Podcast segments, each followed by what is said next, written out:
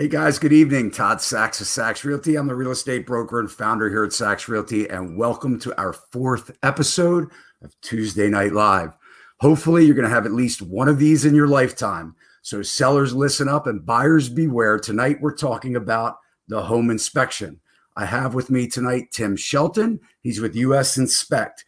Tim is executive vice president of US Inspect and they're a very large inspection company. And tonight we're covering the start to finish of the home inspection. We're going to talk about the 10 big things that you should really be paying attention to, and um, as well as sellers, how do you get your place ready to have a magnifying glass taken all around the outside and inside of your home, the place that you've lived. And uh, sometimes the sellers they don't like that very much. They get really nervous about that. And uh, we're going to make this whole process easy for you tonight. So let's jump right in because we have a lot to cover. Let's meet Tim Shelton. Tim, welcome. Hi, Todd. Thanks for having me. I appreciate being on your show and love being part of the conversation. I'm excited to have you here. So um, tell everybody a little bit about you. So, as Todd said, my name's Tim Shelton. I'm the executive vice president of US Inspect, which is a national home inspection company. Uh, I also do inspections, so I get to live uh, every day as a, a, home inspector would live, and I have the benefit of making some wonderful decisions to help you know our organization grow uh, collectively and become better every day. So it's uh, it's awesome to be here and uh, you know be a part of your show. And again, thank you very much for having me. Well, again, thank you. And uh, you're very qualified to talk about this topic. So you've been a home contractor, right? Yeah, I've been a home inspector for 15. Yep, I've been a home inspector for 15 years. And prior to my home inspection career, I was uh, a superintendent with a big box builder uh, locally here and built hundreds of homes in the uh, PG County and uh, Southern Maryland areas. Uh, I also uh, I give my credit to the start of my desire to be in construction to my parents, who were the ultimate Harry homeowners. And you know, my father lived by the rule: if it was broke, he was fixing it, and he wasn't having a stranger come into his house. So we learned together a lot of things, and you know, that's where my whole uh, desire to do this started. That's awesome. So, what is a home inspection? So, by definition, a home inspection is a visual, non invasive evaluation of a home. Uh, what that means in layman's terms, it's a physical. It's no different than having a, uh, your annual physical by your primary care physician. Home inspector's job is to assess the property as it stands that day. And I think there's a misconception on what the responsibility is as a home inspector when the reality is we're there to take a very small snapshot in time of hopefully a property that'll be standing for two or three hundred years. Yeah, that's a that's a great way to look at it. It is a snapshot in time, uh, and there are a lot of different inspections. Obviously, tonight we're going to talk about the uh, the buyer's home inspection. Mm-hmm. Um, I know on your website you guys have a whole bunch of different inspections, and you guys are really coast to coast.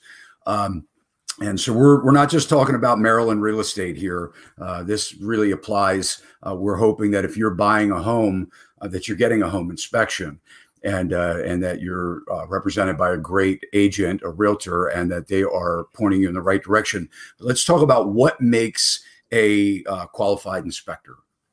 Well, it's different in states. Maryland specifically, there's a requirement for online or uh, classroom studies. You have to take a 72 hour course, and then you have to pass a national exam, which has been put together by professionals in our industry. But if I go to Virginia, I have to take an 80 hour course and do 25 ride alongs with a qualified inspector, plus take pass the national exam. But then that's different in, in New Jersey. That requires even more ride alongs and more online studies and in classroom studies. So it really differs from area to area. But the consistent, um, the, the consistent part of it is there's always a requirement to, to study and pass the national exam and belong to uh, a national association that's a part of our industry.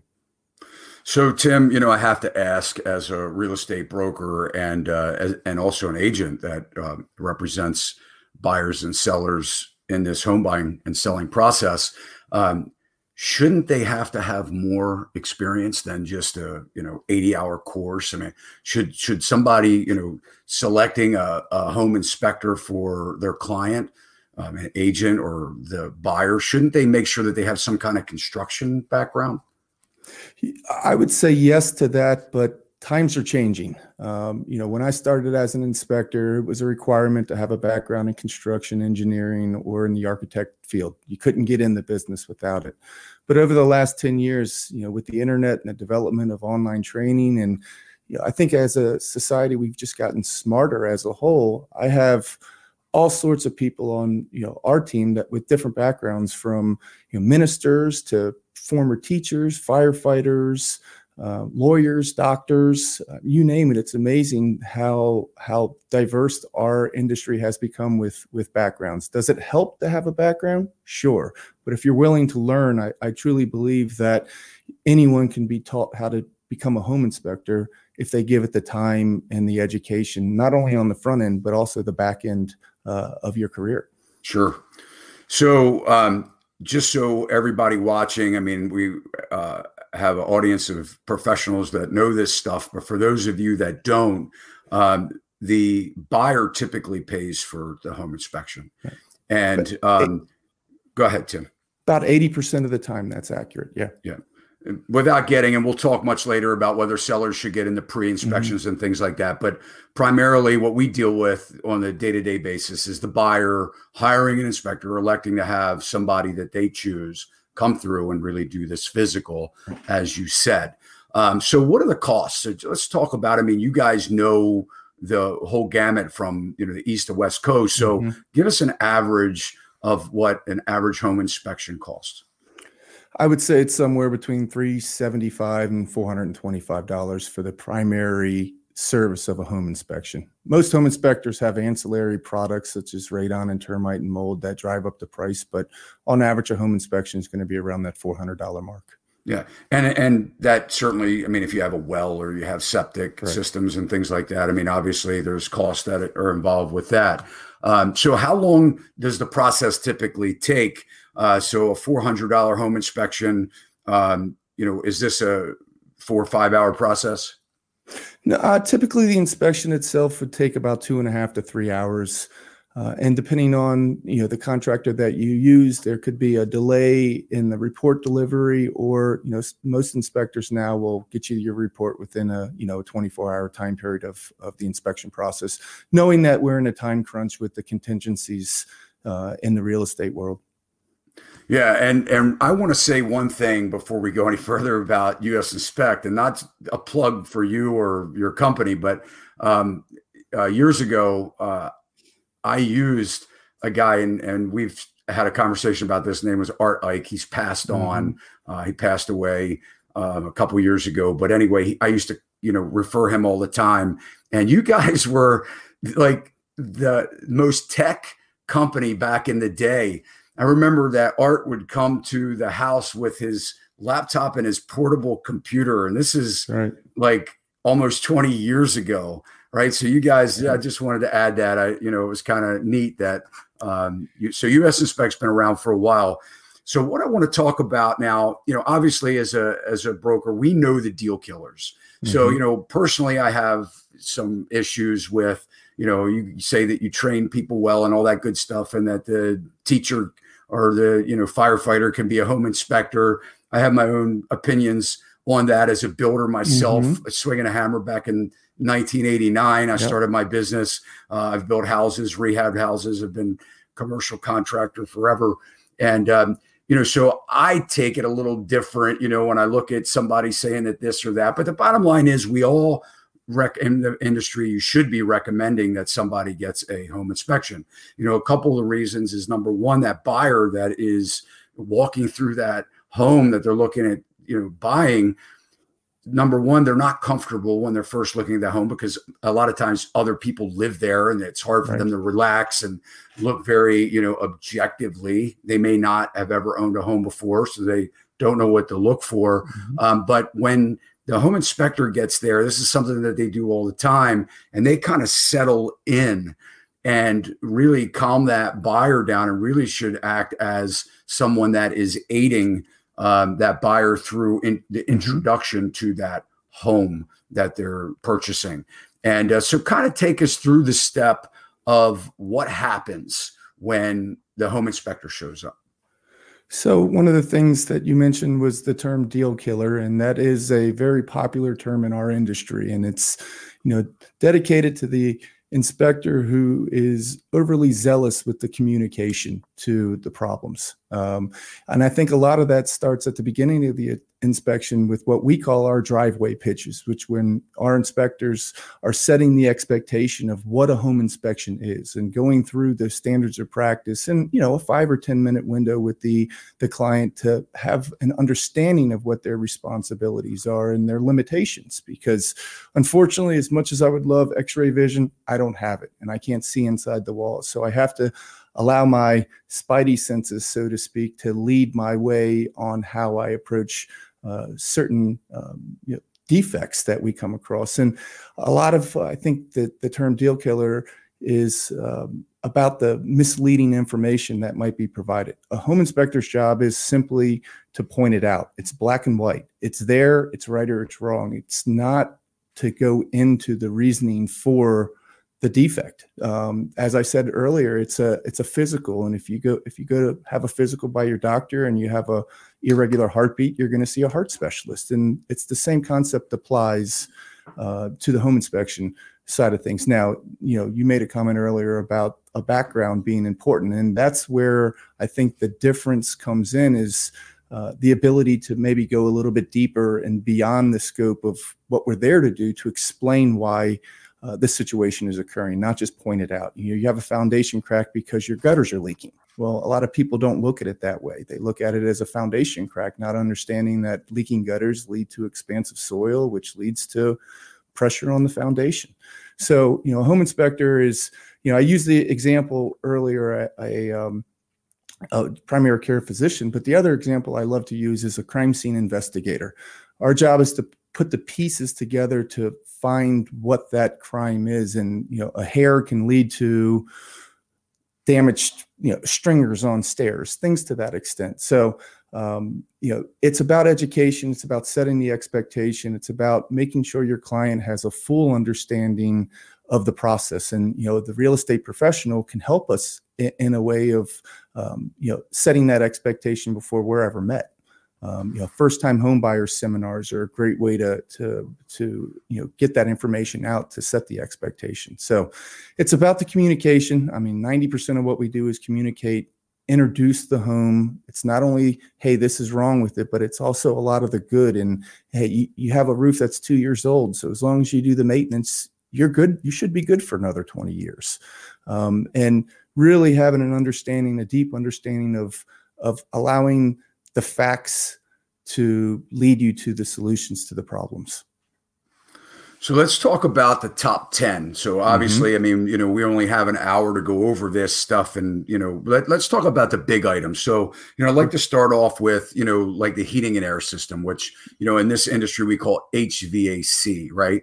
Uh, so what, what I'd like for you to do, Tim, is kind of, you know, just give us an overview of what you're looking for, what mm-hmm. a buyer should be, you know, aware of uh, with each one of these top 10, you know, big items and, um, and really what you see uh, most of the time with these top 10. So let's start out with the heating and air system. So I'm gonna first start off by saying a lot of, there's a lot of things that go into this age of components, uh, locations of, uh, of where you are in the country, um, the builders that occurred. So it's it a lot of a lot of our decision making on how we approach our job is based off of you know experience and facts from other inspectors and and that's the great part about this industry is learning from everyone else but from an hvac stand, standpoint you're looking obviously uh, cleanliness efficiency uh, to the system. If I open a, a, furnace cover and there's a fungal growth inside of it, that's going to trigger me to believe it hasn't been serviced in quite some time. And you know, if you're a homeowner, you should service your HVAC components annually.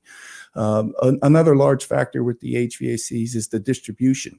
Uh, you know, if you're dealing with a water boiler radiator, for instance, uh, air is one of the biggest problems. The radiators fill up with air; they don't heat completely, which limits the um, efficiency of the system. Uh, in a ductwork, uh, in a forced air system, you have ductwork that supplies registers, and you know, uh, in the 80s, there was ductwork that was manufactured that has a, um, a deficiency in the vapor barrier, where they placed this flexible material in an attic, thinking that uh, this plastic was going to protect it from heat, and the plastic failed in the heat.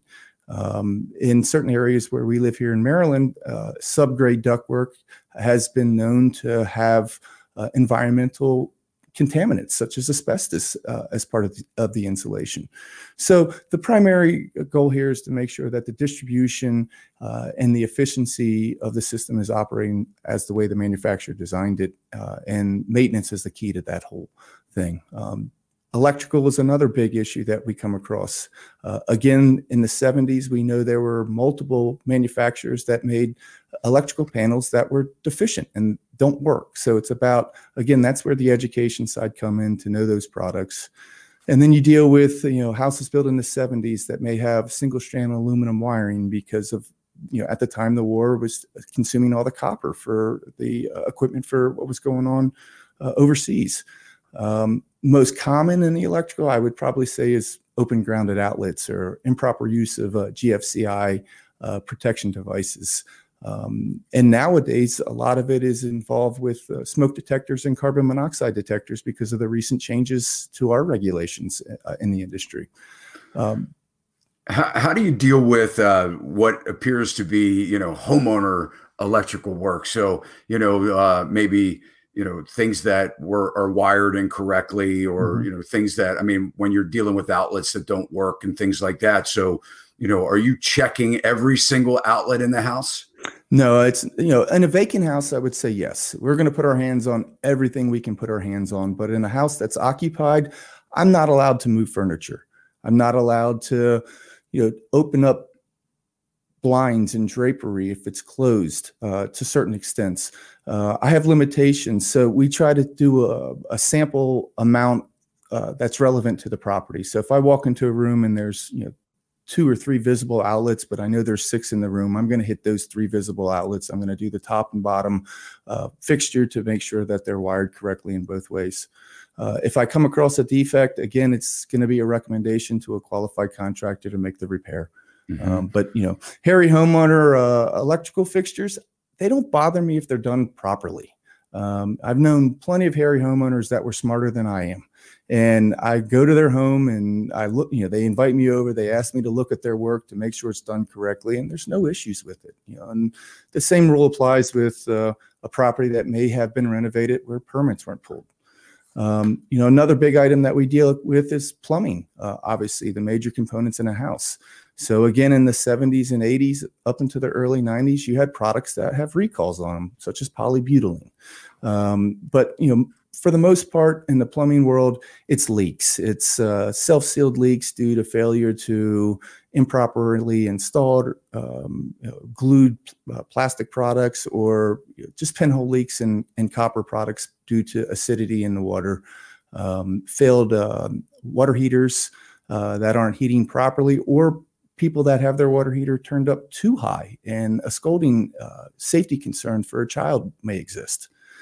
So with a water heater, you know, the average is what seven years, seven ten to ten years, seven to ten years typically. Mm-hmm. Yeah, and so, you know that varies and differs if you're on a well system because if the well water has high or low pH balance, it can wear out the uh, the, the interior components of that system much quicker.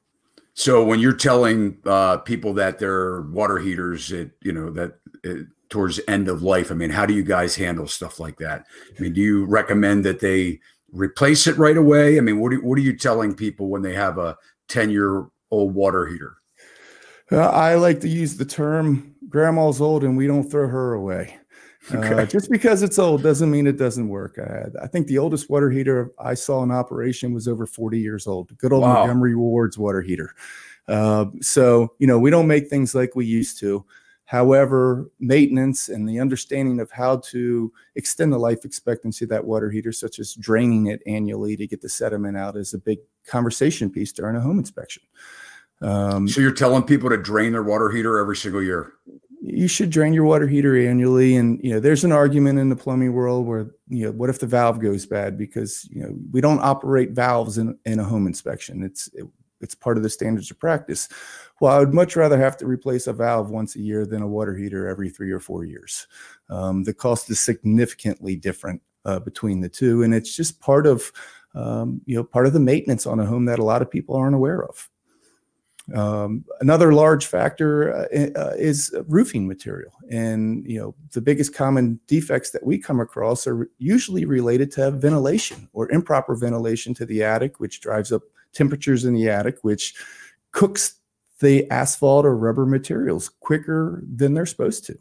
Um, installation uh, of the material uh, being done improperly, uh, the, the use of uh, the improper starter courses or drip edge flashing, which is a requirement in, in, installs for roof now. We come across that stuff all the time, not being uh, you know the way the manufacturer recommends it, and that's how a home inspector thinks. We don't. We're not there to look at the code side of the world, although most home inspectors know code.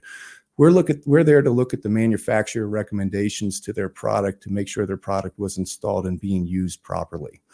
Um, you know, that's a great point. Which a lot yeah. of times the building inspectors at the county level they're not looking at that, right? Right. Correct. I mean, they they want to make sure that the framing is passed inspection or that you know all the you know big components meet code, but they have no right. clue as the manufacturer recommendation. So that's interesting. Uh, yeah, and that's that's a part of the the the education on the back end of, of the home inspection uh, license. You know, once you get it, you have to continue to do education. We're required to do a minimum of 15 hours annually, and that has to be in a classroom setting. And that's more than we do. And, right. and as a real estate licensee, I like that. I, I like 15 hours every year. Yeah, it's just part of staying up with the changing technology. You know, uh, now we have houses that you can talk to the toilet and make it flush. You know, that wasn't around 10 years ago hmm. when Art was writing smart reports. toilet. That's right.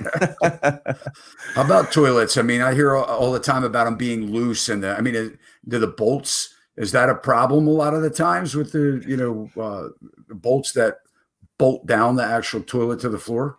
Well, most toilets that are loose weren't installed properly to begin with. They were installed, they weren't compressed down around the wax ring, and the bolts weren't tightened properly. So the first time somebody sits on it and that half inch compression to the wax ring occurs, you have a loose toilet from day one.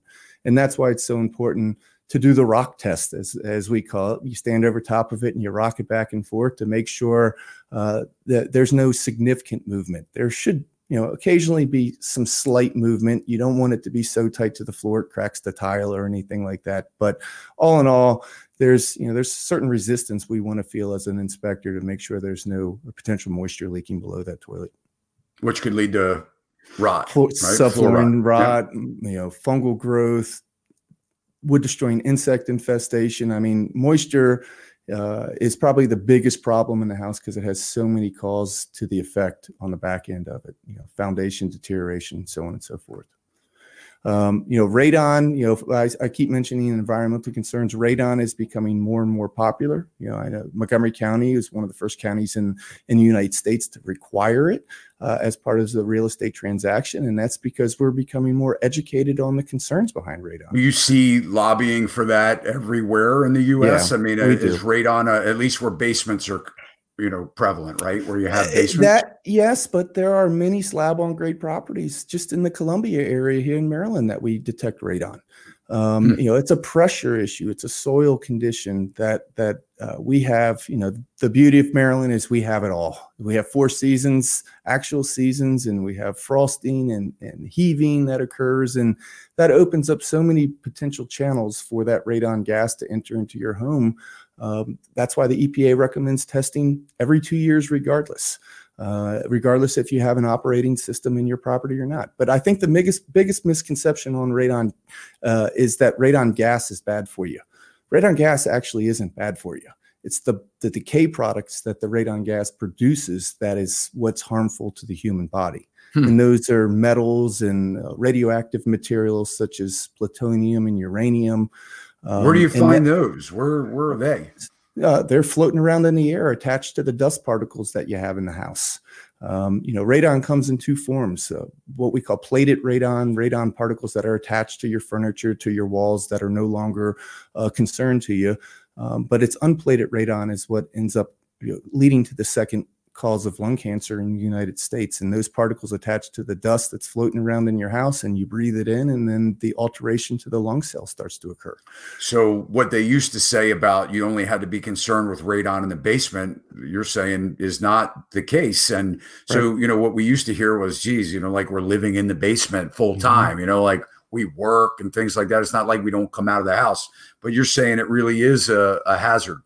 It is. Um, you know, when radon was first discovered, the heating systems in the house were fireplaces and boilers. And now that we have forced air systems, which are usually located in our basement with a return register, we're now taking those decay products and we're moving them around the house. And that's why having such a, a good, efficient air filtration system in your house is so important to capture a lot of that decay product uh, that's floating around.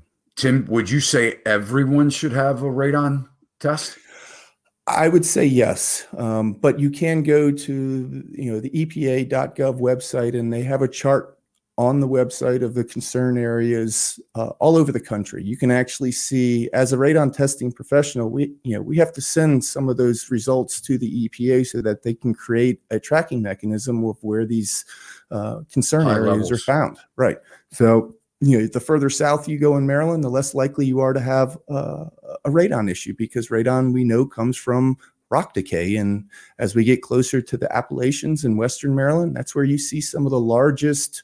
So actually had a, uh, a radon test in um, Westminster 10 years ago that tested at 278 picocuries in a home and it was a slab on grade house. So give us so so that everybody understands. So give us what is tolerable or acceptable and what isn't. What's that threshold?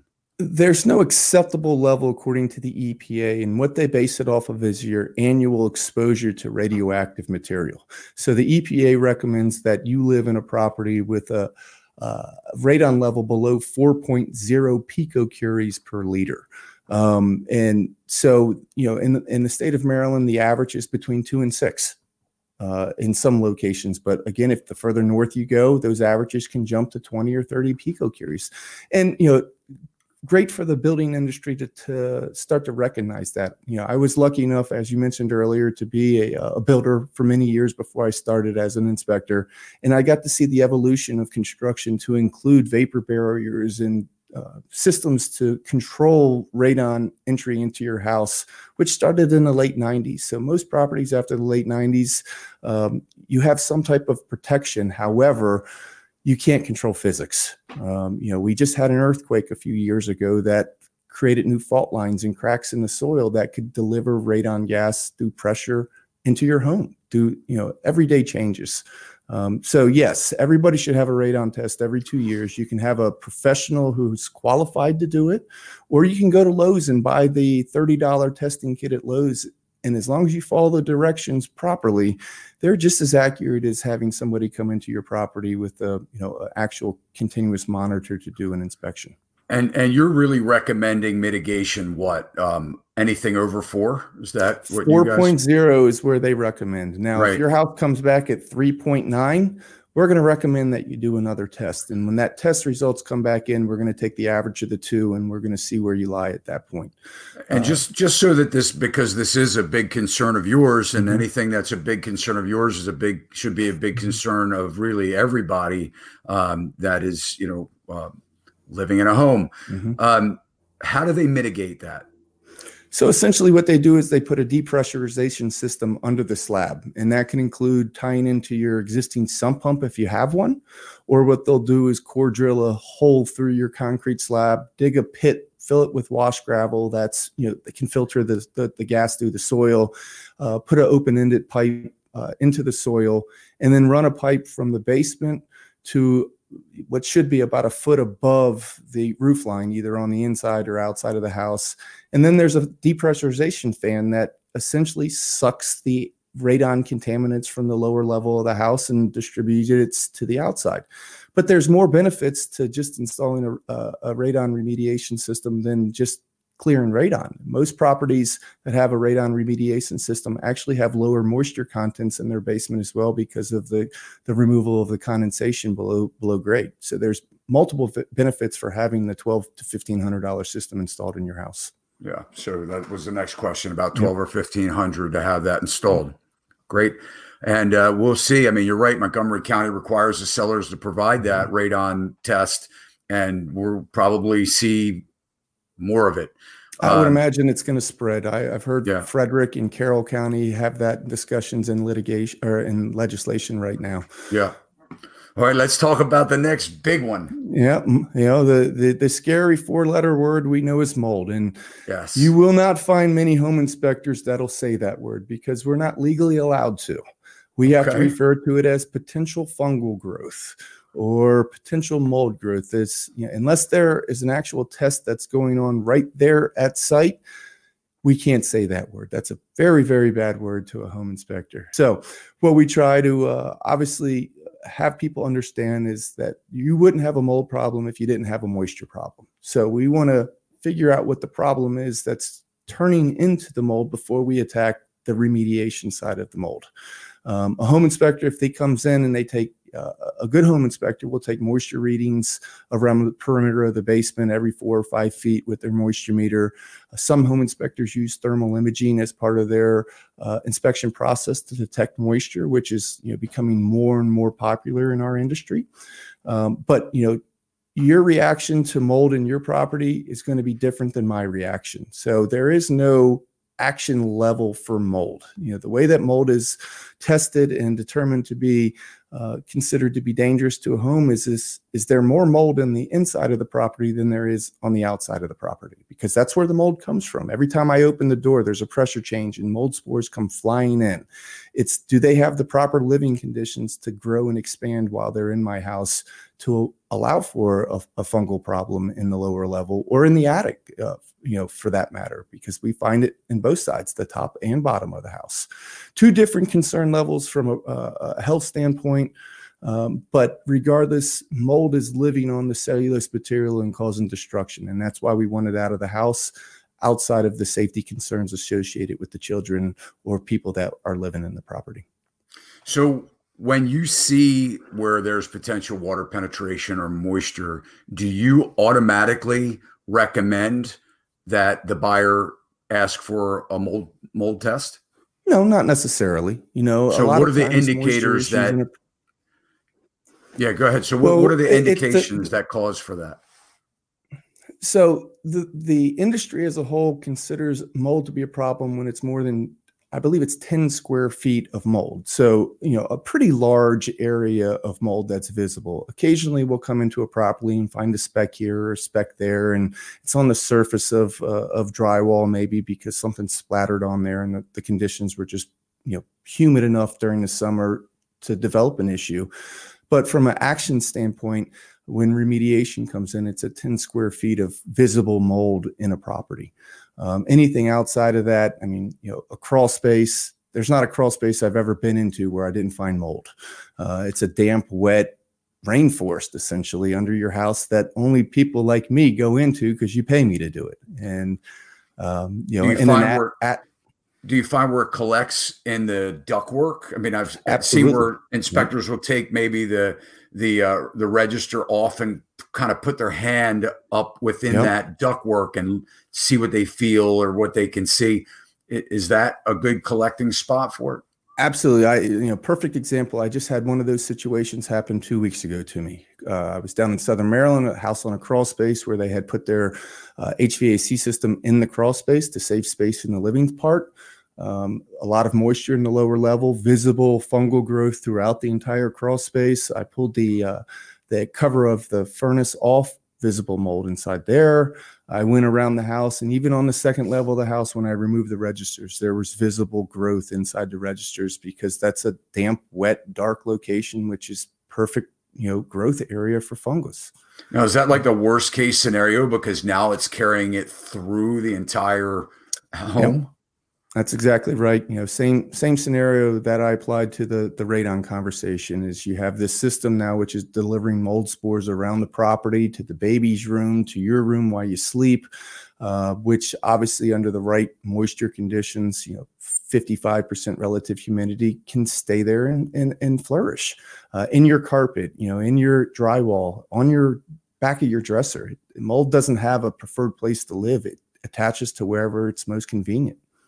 And you can also get a mold, a typical or standard mold test kit at the yeah, but uh, those home in most improvement store? cases, yeah, in most cases, those are direct sample kits where you're taking a swab off a wall. Um, you know, a good mold test is going to include an air quality test, which is a machine that uh, essentially, you know, we call it sniff and grab. It's pulling in air through a pump system, attaching any potential particles to a, a, a laminate, you know, piece of material that is then sent to the lab and put under conditions to to cure and let it grow so they can determine you know what type of mold it is from penicillin to yeah you name it i mean it's it's it's there's i think the a bad thousand- stuff. yeah right? a Yeah. thousand different types of mold out there and 500 are good for you and 500 are bad for you Well, it sounds like uh, besides radon, everybody should have a mold test. I mean, I'm certainly, man, I'm going to be, uh, you know,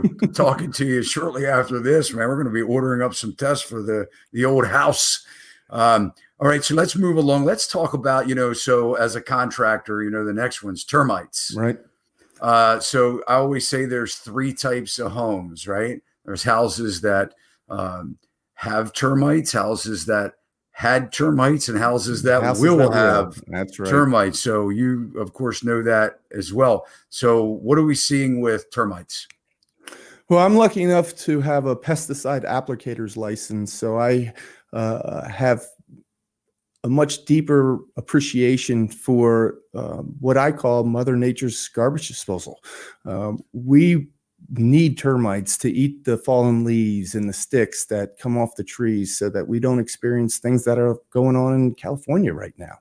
Uh, it's part of Mother Nature's cleaning process. Unfortunately, when we started building houses out of those same dead tree products, we attracted them to our properties.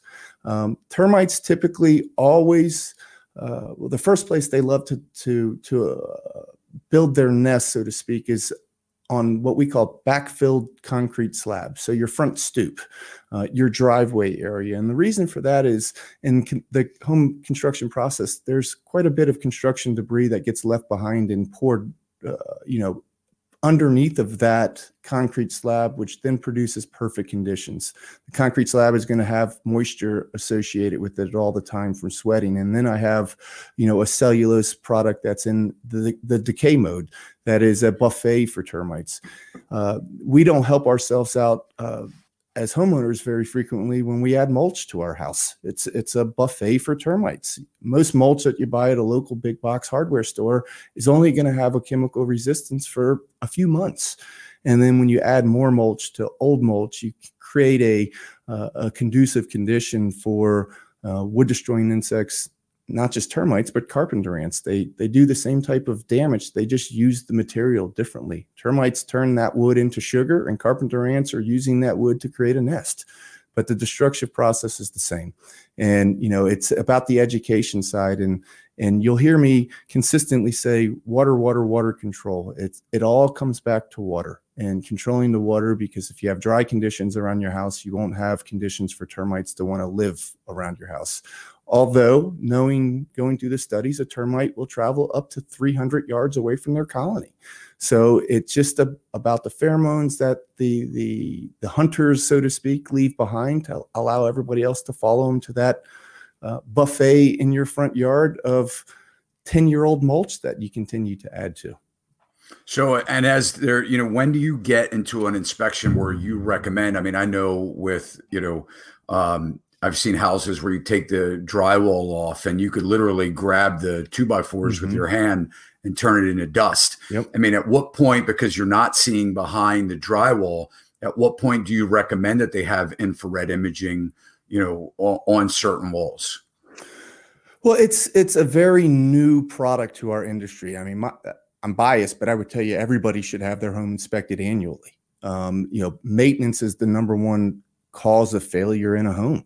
The lack of maintenance, the lack of service, the lack of changing your oil in your car engine. We wouldn't drive our car around 20,000 miles without changing the oil, but we seem to do that with our furnace and our uh, air compressor and our water heater and the products in our house.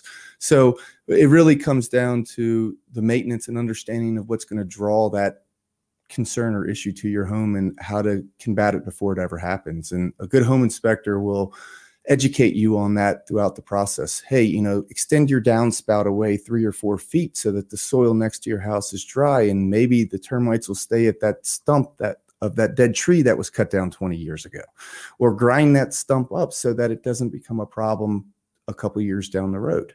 So it's all about the education side to controlling the insects. But like you said, the reality is if your house doesn't have termites, it will, because they're by design uh, there to eat the two by four stud that's in your wall. Sure. All right, so let's talk about decks because I mm-hmm. see a mm-hmm. lot of times now where you know the inspectors are coming out and you know there's no flashing, mm-hmm. you know, um, where the deck's attached to the house. So uh, talk about that a little bit. So I'm gonna first start off by saying if your deck wasn't built in the last four years, it's not built to today's standards. And the reasoning behind that is we didn't really have deck standards until around 2014. Um, you know, Uncle Joe would come over and build you a deck because you needed a deck, not knowing that the frost freeze line in the state of Maryland was 32 inches. And if we didn't get that footer below there, our deck was going to be wavy in two years. Um, so what we, you know, what we do at US Inspect is is we are members of associations that provide continual education, not only how to build a deck, but the proper material that should be used when building a deck. Um, you know, in most cases, like I said, if the deck's more than four years old, it's not going there's going to be issues that a home inspector is going to point out flashing um, a secondary uh, support post adjacent to the house uh, one of the most common things that we come across uh, on you know houses with cantilevers is the the deck is attached directly to the band joist, which isn't a support portion of the house. It's just a band joist. So I think the statistics out there is um, 80% of decks that are currently in use are a safety concern uh, to the deck building industry. Simpson um, you know, the hardware producers want to see galvanized steel hangers, not roof nails, and and toenailing is not acceptable anymore. You have to use some type of hardware in order to uh, achieve a good, strong bond uh, to the material. So chances are the inspectors are going to, if they're going to be looking at yeah. these decks, if they haven't been built in the last four years, they're going to have a problem with it or recommend uh, some type of safety correction. Right. Yeah. And that goes not only on the structure side, but on the cosmetic side too. When composite material first came out in the uh, early 2000s, we installed it by screwing it down from the top. The whole time, the manufacturer wanted you to install it from screwing it from the bottom up, not knowing that when we put that screw in there, come the first hard freeze and water expansion occurs, that crack goes from a, a fraction of an inch to three or four inches long. So it's about again going back to what the manufacturer recommends of being the best practice for their product. So the last two items we're going to talk about really uh, don't pertain to everybody, but let's just touch mm-hmm. on them because I know that you guys, you know, cover it all. So let's mm-hmm. kind of talk about wells and some of the concerns and um, you know uh, what buyers should be looking out for. With wells, the number one concern is the the quality of the water. Again, the quality from a bacteria standpoint, which could be harmful to the individuals living in the house, but more importantly, the the the pH, the acidity of the water can cause so much damage in your property, from eroding your supply and drain pipes if you live in an older home with, say, possible cast iron or, or copper drain pipes, uh, to your water heater fixtures, to the to the shower head fixtures. Um, you know, there is so much um, sediment and minerals in well water. It, it has to be filtered. Uh, it has to have you know salt injections for for hard water purposes and chlorinator injections to kill bacteria and sulfur smells. The rotten egg smell we smell when we start running that water. That's a sulfur uh, that is in there usually. And you know, there's UV lights for bacteria. There's all sorts of ways uh, to control water. But I still see to this day houses that are drinking water directly out of the ground with no type of protection. And eventually, their body's going to let them know when there's a bacterial issue with that water when they get sick. And you know, it's recommended that you touch, test your well water annually. That you have a professional come out and actually put uh, a dipstick in it to check the pH balance, to, to take a sample and send it to a lab to have it checked for high bacteria or Legionella, you know, things that will make us sick. Um, on the back end side of that, you have to deal with the septic system. Um, and, you know, they're kind of each in the same. US Inspect does not do well in septic. We have a wonderful partner that we sub that out to who we trust tremendously, have worked with for years, who think they do a wonderful job and support our clients the same way that we do. Um, and we leave that to the professional because, like you said, we're home inspectors.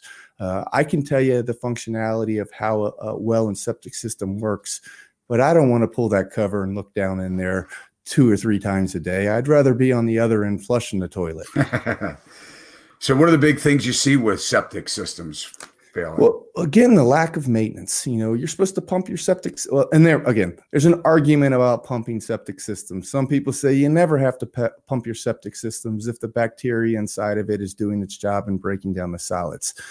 I live on well and septic. I have my septic system pumped every two years. And with little kids, there's cars, there's boats, there's airplanes, there's things in there that shouldn't be in there, which can cause clogs to your uh, baffle systems, which will then lead to problems with leaching into the, the drain fields from material that shouldn't be in there. You know, the, the drain fields are for liquid, not for solids. And occasionally the baffling system will fail or the tank will become unlevel due to most of the time uh, water or improper installation. Uh, I've seen situations. I had a house one time where they actually did an uh, addition to the property and used the, the concrete septic system as a footer for a six by six post. And obviously, that crack ended up cracking the tank. The, uh, there was a significant issue. They had to relocate the the entire septic system to accommodate the addition of the house, um, which you know the person that bought it thank goodness we found it because that was a fifty thousand dollar problem if it wasn't caught potentially. You know, the septic system fails, the addition fails with it. So yeah, it's um it's clogged baffles probably are the main thing. Failed drain fields just due from age. Um, there's a number of uh, you know minor concerns that go along with it, the height of uh, certain aspects when it comes to the septic system, but more importantly, you have multiple types of uh, septic systems you know available. You have your traditional and then you have what the the bat technology the best available technology which is required if you live within a thousand feet of the water tide uh, here in maryland which is a completely different type of system altogether. And the fact that there's pumps and air injections that go into the the tanks that allow the bacteria to break down much quicker. Um, however it costs money. And if your power goes out, you can't flush your toilets and you can't use your septic system because it won't allow you to um, you know feed the system and the drain fields properly. Yeah, so there's your top ten guys. So you know, uh, you know, if you welcome to home ownership. So you know, a lot That's of it when you're buying a home, uh, you know, an inspector like Tim or uh, any home inspector that you hire will introduce you to these things that your home may mm-hmm. have. But these are the big items. And the reason we say they're the big items is because they're the most expensive uh, right. most of the time. And they're, you know, uh, these 10 items, a lot of the time you can't do these yourself. You know, the common, right. you know, you you may be able to put a splash block at your, you know, downspout, but um, you know, dealing with major electrical and plumbing issues and things of that nature. I mean, these are definitely left for the experts. Um, but I want to talk for a minute because a lot of times, and when we, when I earlier said that, that being in this industry, we deal with what we consider deal killers. Mm-hmm. Guys, if you're listening to this and you're thinking about buying, it's important to understand that um, this is home ownership. So, you know, a lot of times you're buying a home, whether it's a couple years old or 30, 40 years old or older, um, you have to understand that the maintenance. I think what Tim really one of the key words that he has, you know, um, kind of slid in there is maintenance. You must mm-hmm. maintain a home, and I think that when you hire a, a good home inspector, they're going to be able to to kind of let you know whether it has had maintenance mm-hmm. or is it the one that has driven their car around for 20,000 miles without changing the oil and then all of a sudden they changed it yesterday and you pull the dipstick out and it's clean. Well, a lot of times, you know, when you dig into these things, you can tell that there has not been periodic mm-hmm. maintenance or preventive maintenance. So, but I want you to understand that that doesn't mean that you don't go through necessarily with the purchase of the home. You have to obviously take this laundry list that your inspector may come up with and sit down and determine what are those big items that you must have or that are the deal killers, right? If you don't have this or have that, then you don't feel that you should move forward with the purchase. Uh, but you do need to save money and you do need to have money to maintain your home. Um, but I want to talk for a minute about the seller side of things mm-hmm. because you know um, and and we'll, we'll, skip ahead because of time there were some other things i want to talk about but i hear all the time should i get a pre-listing inspection and if you're selling a home everybody has their own opinion on it. We're going to hear tim's opinion and then i'm going to give you mine. So tim should a seller get a pre-inspection? I believe so, absolutely. Uh, statistics that were pulled directly off of the National Real, uh, Real Estate website tell you that if you have a pre inspection prior to listing your home, that you're going to receive around 2% higher in commission and sell the house 20% faster. Why is that? Is because a lot of the problems that we're going to find for the buyer, we find on the front end, which gets repaired. And in, a lot of instances, the the the conversation is much different when I walk into a house and find 10 items versus finding 50 items. Uh, like you said, Todd, maintenance for a home inspector is a key. And you know, my favorite homes are houses. You know, there's a difference between a home and a house in my world. And a house is something that you live in, that you you take care of that's it's a long term and a home is typically a place that you just stay and sleep and eat and move on um, you know my favorite houses to inspect are the the 30 year homeowner that you go down there and he has every tool categorized on the wall in the basement on his pegboard i know i'm in for a heck of a good inspection because that gentleman most likely is taking care of the maintenance side of the home.